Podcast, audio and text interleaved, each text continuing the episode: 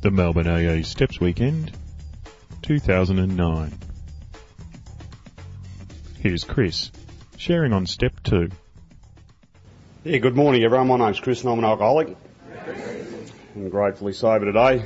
My sobriety date's the 20th of December 1990 and um, my home group's the Arch to Freedom Steps groups. In Balwyn on a Tuesday night. It's funny, isn't it? We get nervous standing up in front of a microphone and talking to a heap of people and I was just reflecting when I was drunk, I love microphones and entertaining people. And, um, you know, I stand up here nervous today, worrying about all, what you're going to think of me, and I didn't worry too much about that about 18 years ago. So, uh, yeah, look, um, all week I was thinking I got asked to share, and I thought I'll, I'll write down some notes, you know, just to keep me on track because I tend to wander off and. Uh, and it dawned on me the other day that, um, you know, I'll just trust and rely upon God and what comes out, comes out. And um, my head's telling me now, you idiot, you should have written down some notes. so as you can see, I'm um, slowly getting restored to sanity.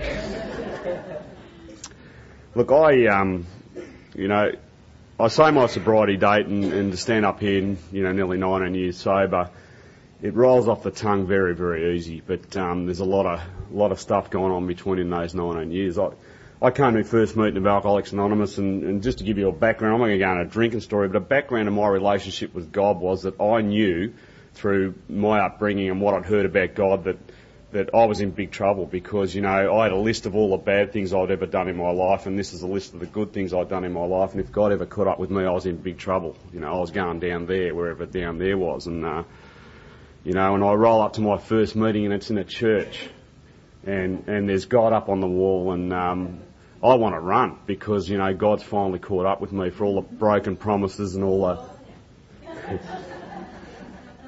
my drink line's not that good, it's in here. So I, I, I was shit scared. Excuse the French, I prayed about not swearing today, but, um, and so I see all this God up on the wall, and I know I'm in trouble because He's going to get me for everything that I've ever done in my life, and um, and um, and so I'm scared, and um, really, really scared, and um, and I was to keep that fear for a long time around Alcoholics Anonymous. I wouldn't look at you know anything to do with with the God bit, and um, it's been said here today that that step one is so important, and and it's probably from from my experience, step one is the most important step because if I get step one or, and I feel it in here, the rest of the steps are a breeze. Absolute breeze because it pushes me through the rest of the steps. If I can see where, you know, um, I have no power over alcohol, you know, I drink no matter what. I, um, you know, my head convinces me to drink when I don't want to drink, and once I pick up that drink, I am gone. I just keep drinking until I can't fit any more in, or or um, or um, vomit, or whatever it is, and, and and, and I can't stop drinking. And if I see that at a deep down gut level and have a first step experience, the second step becomes very, very easy because I can't do it by myself. I can't stop myself. So I need something to stop me from drinking. And, um, and so, you know, I didn't get that to start off with. I, I used to stand up here and say, my name's Chris and I'm alcoholic because everyone else did. And I desperately wanted to fit in somewhere. I didn't want to stop drinking, but I knew you people had something and I wanted to fit in with what you because you seem to have something you're all laughing and happy and and um, and so I um, I just used to say I'm an alcoholic because everyone else did. I didn't understand what an alcoholic was. I I thought it was because of all the stupid things I did when I was drunk. And, and, and all the escapades and the lockups and the .05 charges and the bashings and the all the the consequences of drinking and, and I've I've since learned that normal people do those things when they're drunk. It doesn't qualify me to be what an alcoholic is and um, I was standing in a meeting one day, I think I was about three years sober, and a guy talked about, you know, always going to the pub to have a couple. And he had to be home by a certain time, and, um, and he can never get home by that certain time. He promised his wife he'd be home at six o'clock, and, and he would hit the pub at 4.30, and all of a sudden it's 11 o'clock at night and he's looking for elsewhere to go.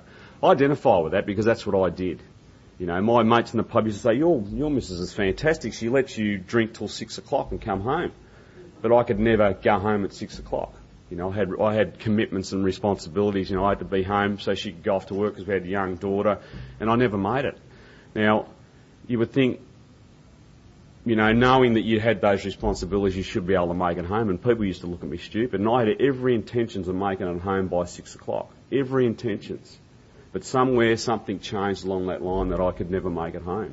And then I, I'd go through the remorse and the guilt and sorry God, you know, just if you let me get the missus off me back this time, I'll be a good boy and, you know, I won't drink so much and, and all this plea bargaining with God. And so, and I guess that's the state that I rolled up in Alcoholics Anonymous. And, um, you know, it's a it's a funny funny place this place, you know, and, and we have, we suffer with a funny disease, you know. We, we we we come to the fork in the road where it says, you know, AA says, look, you can take this spiritual life and it's, it's you know you're going to know a new freedom and you'll get connected with a higher power and you're going to be able to help people that no one else can, or you can have um, alcoholic death. And we sit back and go, oh, can I think about that for a minute? And that's what I did, you know. I'm not going to accept spiritual help. I'll, I'll just check out alcoholic death for a while, you know. And I suffered. I suffered. You know, my I had more problems being sober than I did when I was drinking. And, and I heard an old guy say one day, he said to me, Chris, sooner or later the pain of sobriety will outweigh the pain of your last drink and you'll drink again. And you know, what are you talking about, you old fart? But I, underst- I understand today what he was talking about because if I don't do anything, and, and I identify as a real alcoholic, the book talks about what a real alcoholic is. If if I suffer with that, you know, I may be suffering from only from a disease that only a spiritual experience will conquer, and and that's me. I need a spiritual experience to conquer because I get worse being sober than I do when I'm drinking. You know, my head goes nuts and, and, and, and I walk over the top of people and I, I can't cope with life and, and, and, and I run around like a lunatic and um, and and I can't drink to medicate it. So what do I do? You know, and I get left with a couple of options. Are you know, I, I want to kill myself. You know, because that's the that's the only way I can see out of it. And you know, I've been I've been that stage probably three times in sobriety, three years sober and at ten years, not two times, ten years sober. And um, and so, um, you know, it wasn't until I, I, I started to see that. But how I came to believe in a power and, and to get rid of all those old conceptions of God that I had, the big book makes it very simple, and all the members made it very simple. They said, "Why don't you choose your own conception of God, Chris? Your own conception, because my conception was pretty way out there. You know what I mean? The punishing God that's going to get me." And and this old guy Bert, I'll never forget him, Big Book Bert. You know, said, "Why don't you have a, a loving God, Chris, that loves you regardless of what you've done?" And um, and I, I thought that's a novel idea. I'll give that a go. I've got nothing else to lose. I'll try that and see what happens. And part of me was saying, yeah, but he's still going to get you, you know. But I've, I've since understand now. It says in We're Agnostics, you know, and there's a fair few pages from the start of the book, the doctor's opinion through to We're Agnostics, that say, you know, talk about um, um, the first step. And I don't want to hone in on that too much because I'm talking about the second step. But it says in the preceding chapters, we hope you've learned something of alcoholism. We hope we've made clear the distinction between the alcoholic and the non-alcoholic. And, um, and, and if you, if you identify as an alcoholic, you, you may be suffering from a, a disease and only spiritual experience will conquer. But don't be discouraged because half our, half our original members were atheists or agnostics. And so that gives me a bit of hope because I'm, I'm really not sure about this God idea. So I read that and I think, well, okay, I'll just fake it. And um, for the first couple of years, you taught me how to fake it anyway because I'll be standing in meetings and that, with that desperate, de- desperate desire to fit in with you guys. I start saying the Serenity Prayer because everyone else is saying it. So you bloody con me into saying a prayer that I didn't really want to say anyway.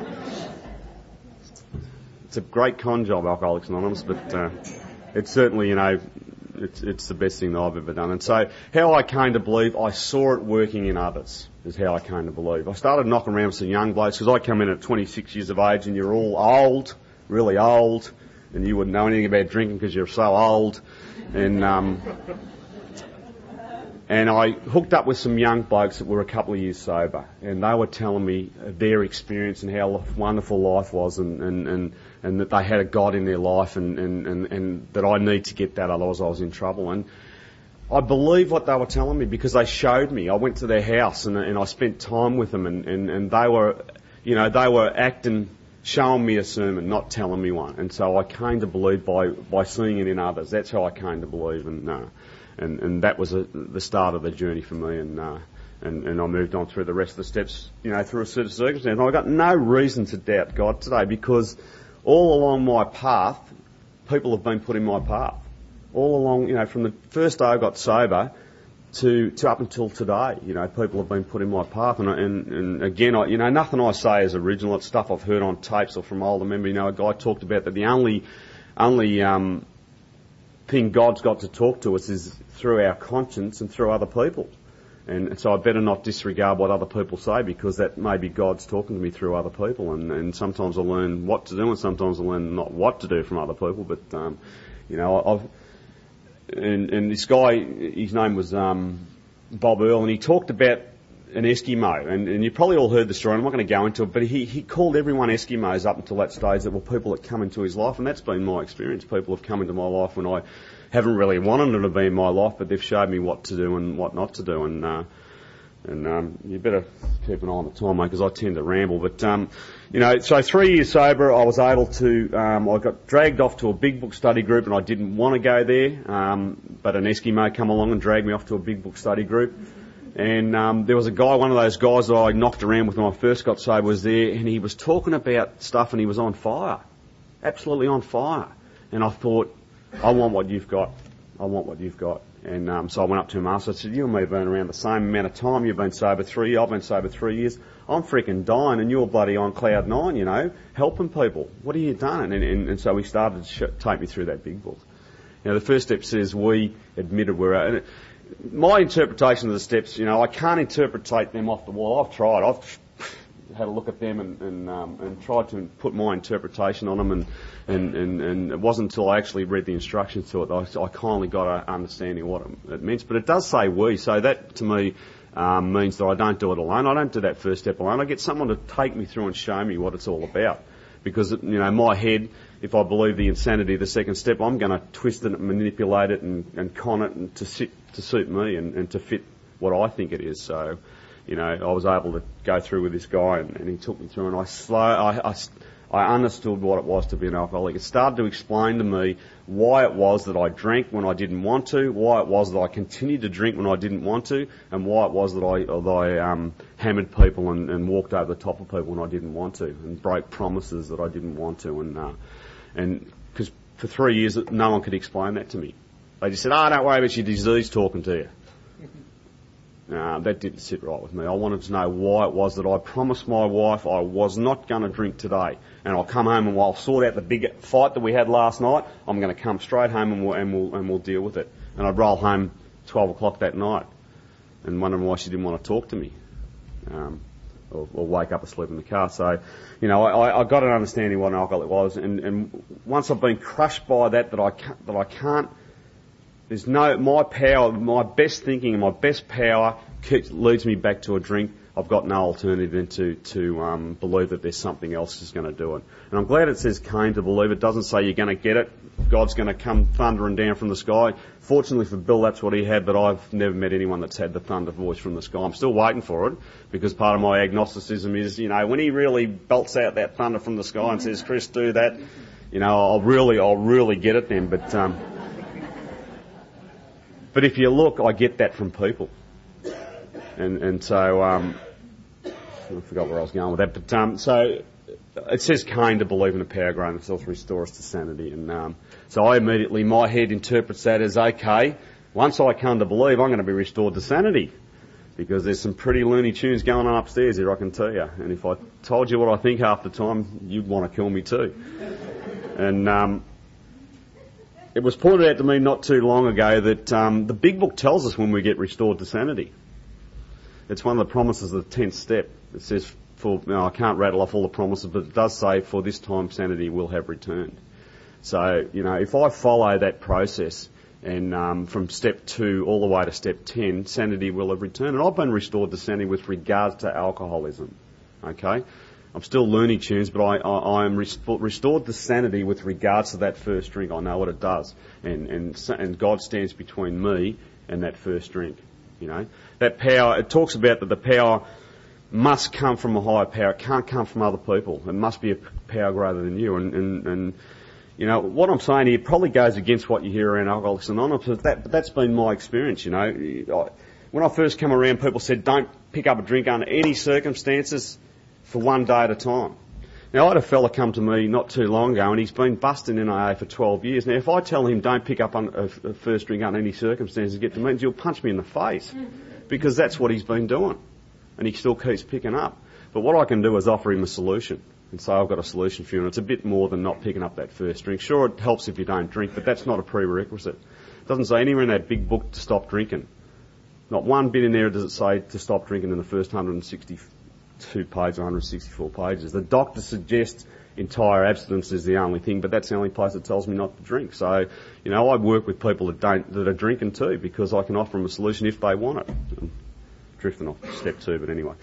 Um, and so, I'll cut, jump forward, probably running out of time, but at 10 years sober, you know, I was not the prime example of what 10 years of sobriety was all about. I was thieving and stealing and, and um, standing up here telling you how wonderful it is and, and, and, and you've got to do this and you've got to do that and, um, and, and i my old ways had come back.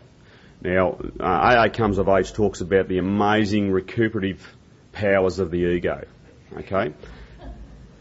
Now, I don't want to hear that because, um, you know, my ego's in check. You know, I was told the 12 steps of ego deflation at depth, and I've done them. And you know, but you know, my ego rebuilt itself that much that um, you know I couldn't get out of the house, and I wasn't. I was going to one meeting a week if I was lucky. Sometimes one every two weeks, and um, I think the convention was on in Melbourne in, back in 2000 it was, and um, and so my wife's on the committee of Al-Anon at the convention, and she says, "You come to the convention?" I said, "Nah, nah, I'm too busy. I've got other stuff to do," you know, and uh, and I'm nuts upstairs. You know, I've been stealing money from the, the family business that I worked in, and and, and um, I knew it was the wrong thing to do, and I'd got that old that old thinking to come back. God's going to get you, Chris. He's going to get you. He, you know, you're a liar, a cheat, and a thief, and and um, and, and something deep down inside me drove me to go to that convention.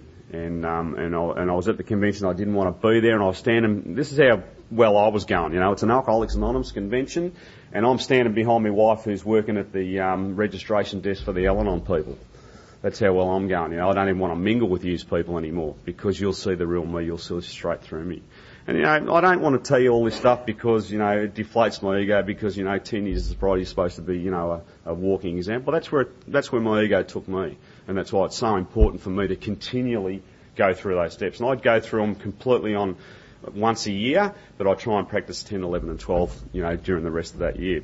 And so I get to the convention and, and, and I'm, I'm suicidal and I'm, and I'm feeling sorry for myself and my wife says, why don't you go outside and just bloody sit down and meditate for a while? And, and so I go outside and I go to, there's a little amphitheatre thing there. And I, I have my sunglasses on so no one will recognise me. And out of the corner of my eye, I see someone who I haven't seen for a long, long time. And I'm thinking, don't, I don't even want to talk to you. Please don't recognise me. She's going, Chris, Chris. and part of me wants to just run, but I go, I go over and I, and I start talking. And she's sitting there with, with the, uh, with a woman who was later to become my sponsor. And, um, this woman sat me on my ass because she could see my sickness, you know, the windows of the eyes are to the soul, as they tell me. And um, as much as I try and hide that, she saw straight through me, and um, and so she was to become my sponsor and, and to take me back through the steps on a, on a real deeper level. And and she said to me some interesting things about the first and second step. And um, I don't know, where am I going? Time, don't you? Yeah, plenty of time. You know, with the first step, she said, you know, Chris, why why are you an alcoholic? And, and so I rattle off all the information that I'd gathered over the 10 years, you know, mental obsession, physical allergy. She said, that's just words. What's your experience with a mental obsession and physical allergy? Don't know. Sat me on my arse. And so she started telling me some of her experiences, and I was able to relate to that and go back to some of my experiences because I'd forgot, you know, 10 years around, you soon forget that stuff, and I wasn't working with others. You know, if I'm working with newcomers, I don't forget my last drink and I don't forget my first drink. And so, you know, I was able to sit with her and, and she hit me with some pretty hard stuff, you know, and um, after about two hours she said, look Chris, I know you're interested because most people tell me to get effed and walk off because she really cut to the chase like she wasn't mucking around. And I, and, and I said at the start, you know, God sends people and puts me in my path. This woman hit me at exactly the right time that I needed to be hit. And, um, and, and so where I was able to sit down and go back for the book. And she said, look, Chris, I don't believe that you're an alcoholic. I want you to read the first 43 pages in that big book and prove to me that you're not an alcoholic. Now that's backwards, isn't it? You know, I want to prove to her that I am an alcoholic. So I go, all right, I'm going to do that. I'm going to prove to you that I'm not an alcoholic. And so I go through those 43 pages and I look at each statement in there and I turn it in, back on myself. And, you know, I couldn't find any evidence that I wasn't. There was a couple of things that I went back and said, see, look, this means that I'm not. And she would say, well, hang on a minute, let's look at that. And, and, and, and, and so I'd go over my drinking story and, um, she snuffed it out, you know what I mean? So by looking that I wa- looking at that I wasn't an alcoholic, scary thing to do when you're 10 years sober, people said, that's stinking, thinking, Chris, because I run stuff by my friends and that. They're going, oh, don't go there, you'll drink again. And, and she just said to me, don't listen to them. Do you trust and believe that I, that I have got a solution for it? And I did. I, I was desperate. And so I, I, I came to believe in what this woman was saying. And, um, and so we get into the second step and, and, and she got me to do an exercise which, you know, was really, for me, it was a really good exercise because, you know, she said, do you believe? And I, and so I rattle all yeah, I believe, you know, look at all this stuff that's happened in my life. And she said, well, how come you're not acting today like you believe? Because, you know, you're suicidal and, and, and what's going on. So she said, you know, it, there's a statement in the book that says God is either everything or he's nothing. What is our choice to be? She said, I want you to go home and I want you to consider that there is no God and God is nothing. And get back to me in a week and see how you go with that. So, right, I'll go home and consider that God's nothing.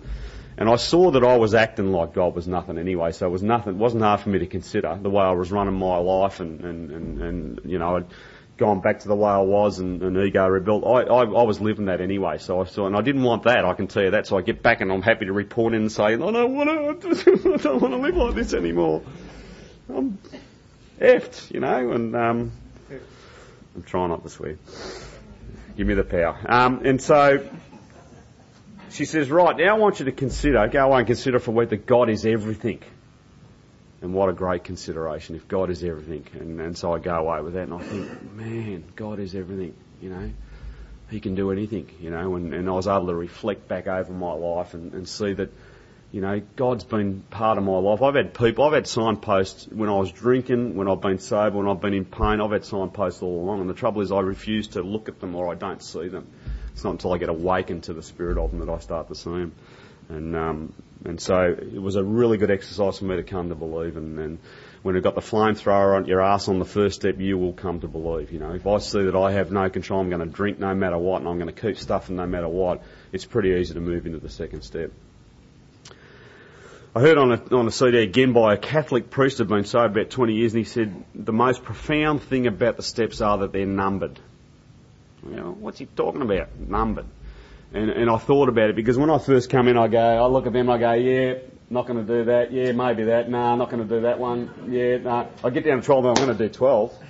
I'm going to go save people, and you know, and, and so I was picking and choosing, and um, thank God for good sponsorship. Said they're numbered for a reason, Chris. You do them in the order that they are because each each one leads into the other. If I've got step one, I can do step two. If I get step two, I can do step three.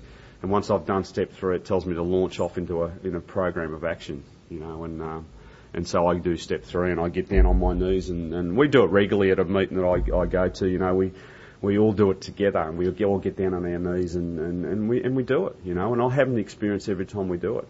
Every time we do it and and um, you know, I write a four step and, and I'm constantly writing inventory. You know, it says um, business which takes no regular inventory usually goes broke. So that to mean regular is regular. You know, I took one inventory in the first four years I was sober. There's no regular inventory in there, and so I'm, I'm a guy that writes regular inventory because I constantly get resentful and I constantly fears come up and I constantly, you know, um, um, muck up, and so I need to keep myself and, and, and get back on track. Five minutes, jeez. um, thanks, James. I'll pay you afterwards. Um, where was I going? Yeah, so I, I, I constantly write inventory and, and, I constantly share that with others and, and, and um, prayer and meditation. It, again, it was said to me, Chris, you know, your relationship with people, you can't, if you've got relationship with your wife, for instance, it's not about you doing all the talking and uh, not letting her talk or not listening to what she has to say. And, and she said, you know, God's a bit like that. You know, if you're doing all the talking and not listening, it's not really a relationship, is it? It's just a one-way street. Now, I need simple stuff like that to understand what's going on. I need to be told simple things. It just dawned on me. I'd been doing a lot of asking all my life, but never sat back and listened, actually sat there quietly and listened to what God was uh, talking to me about. And so I try and put prayer and meditation in on a daily basis, and I just follow what's written in the big book. It, it gives us some great examples about morning meditation. during the day meditation and, and, and evening review. And, um, and, you know, I've been promised, you know, if you do that constantly, you know, your life will take on new meaning and, and, and you'll rocket off in, into a different direction that you, you never p- believed possible. And that's, that's what's happened to me. You know, the last eight years of, of sobriety, you know, I've done things that I never thought were believable. I've been able to do things and, and help people and, and, and, um, and repair the damage of the past. You know, that, that stealing all that money from the old man, I had to go and make amends for that. Now, I didn't want to do that. There was, I ran around with a crowd that were talking about amends, and I'm drifting off step two, but David gave me permission, so I'll blame him. Um, you know, I, I, was hearing from people from the States and, and, some people in Sydney that were making amends that I thought were airy fairy and only read about in the big book because I just went up and said sorry to a lot of people, you know, and um, wondered why they didn't forgive me or didn't accept my apology. And, and the sponsor pointed out to me, Chris, you've been saying sorry all your life and continuing to do the same thing over and over again. Any wonder people don't won't accept what you what you're doing, and and and so you know I was able to go back and make amends to a father that didn't talk to me for five years. I was able to go back and make amends to a brother that didn't talk to me for five years, and and um, and I was able to pay that money back, and it was over twenty odd thousand dollars that I'd stolen, and I was able to go and and I started paying him in on the instalment plan. You know, whenever I had a bit of money, I'd start to pay him, and you know then I started to. Um, um, not pay him and, and wonder why I was suffering with financial insecurity.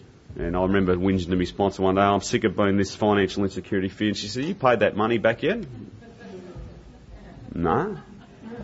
Well, I suggest if you want to um, get over financial insecurity, you go and pay that money back. And um, and so I did, and, and, and I was able to make amends to my dad and pay that money back, and, and that relationship's repaired today. You know, I can go and talk to my father and you know, sitting there making amends and going over all the stuff. And, and when I'd finished, he goes, is, that, that it now? You finished?" You know, he didn't. He did, but he accepted that, and and um, and and I was able to ask him, "Is there any other way that I've harmed you that I don't know about?" And so I go through a real process when I make amends, and um, and and that that's been repaired. The same thing in relationship with my brother. You know, cause for resentment. And you know, for five years, not once did I ever consider his how he felt. You know, and that's what resentment does to me. It's all about me, me, me, me. What you've done to me, and I'm going to get you back. And, and, and so I was able to go and make amends to my younger brother. And I watched the guy transform before me. He was red, bright red and full of anger. And by the time I left, he was smiling and shaking my hand and giving me a hug, you know. And so I see the power of God working through me to, to do that. You know, and that's all hinges on the second step. You know, if I, if I don't come to believe, I'm going to miss out on the, the, the, the spirituality of the whole, of the whole deal you know, and um, oh, and and you know, at the moment I'm involved with the steps meeting, and and and and, the, and, and we take people through the steps in six weeks, and people go, you can't do that, blah blah blah, you know. And if, if I listened to everyone say what I can't do, I wouldn't be doing the things that I'm doing today, you know. And uh, and so you know, we pair people up, and I get paired up with the newies every six weeks, and and that revitalises my sobriety it gets me back to because I go through them with step one, and that reminds me of my step one because I share my experience on step one with them, and this is what happened to me, and it takes me back 18 years ago or 20 years ago because I, I tend to forget. The memory has a tendency to fade. You know, it, it talks about in there, and I'll better shut up soon. Um, it talks about you know um, um, we can't remember the suffering and humiliation of a week or a month ago. Okay. Now, if that's fine when you're first sober, what's it like when you're 20 years sober?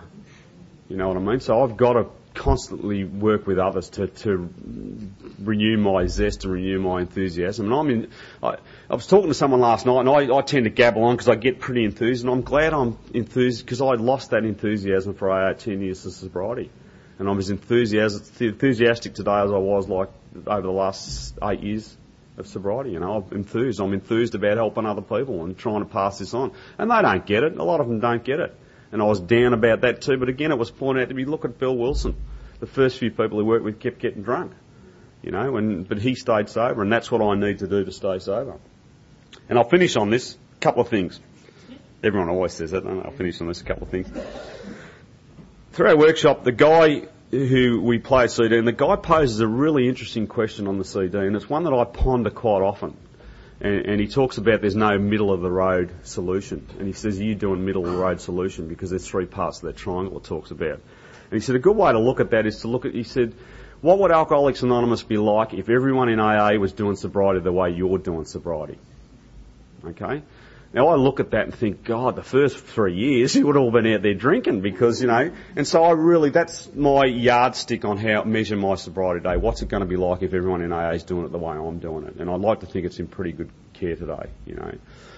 And another thing I'll say, and I will shut up after this, I heard on a CD the other day, and, and, and, and it was about an old fella and a, and a newer member at a meeting one day, and the new member says to the old fella, gee, that was a really good meeting, and the old member says, it was a bunch of BB. And the younger member's trying, to wear BB? Bullshit or bad? He's trying, he said, well, what's BB? And he said, I don't know, but it wasn't AA.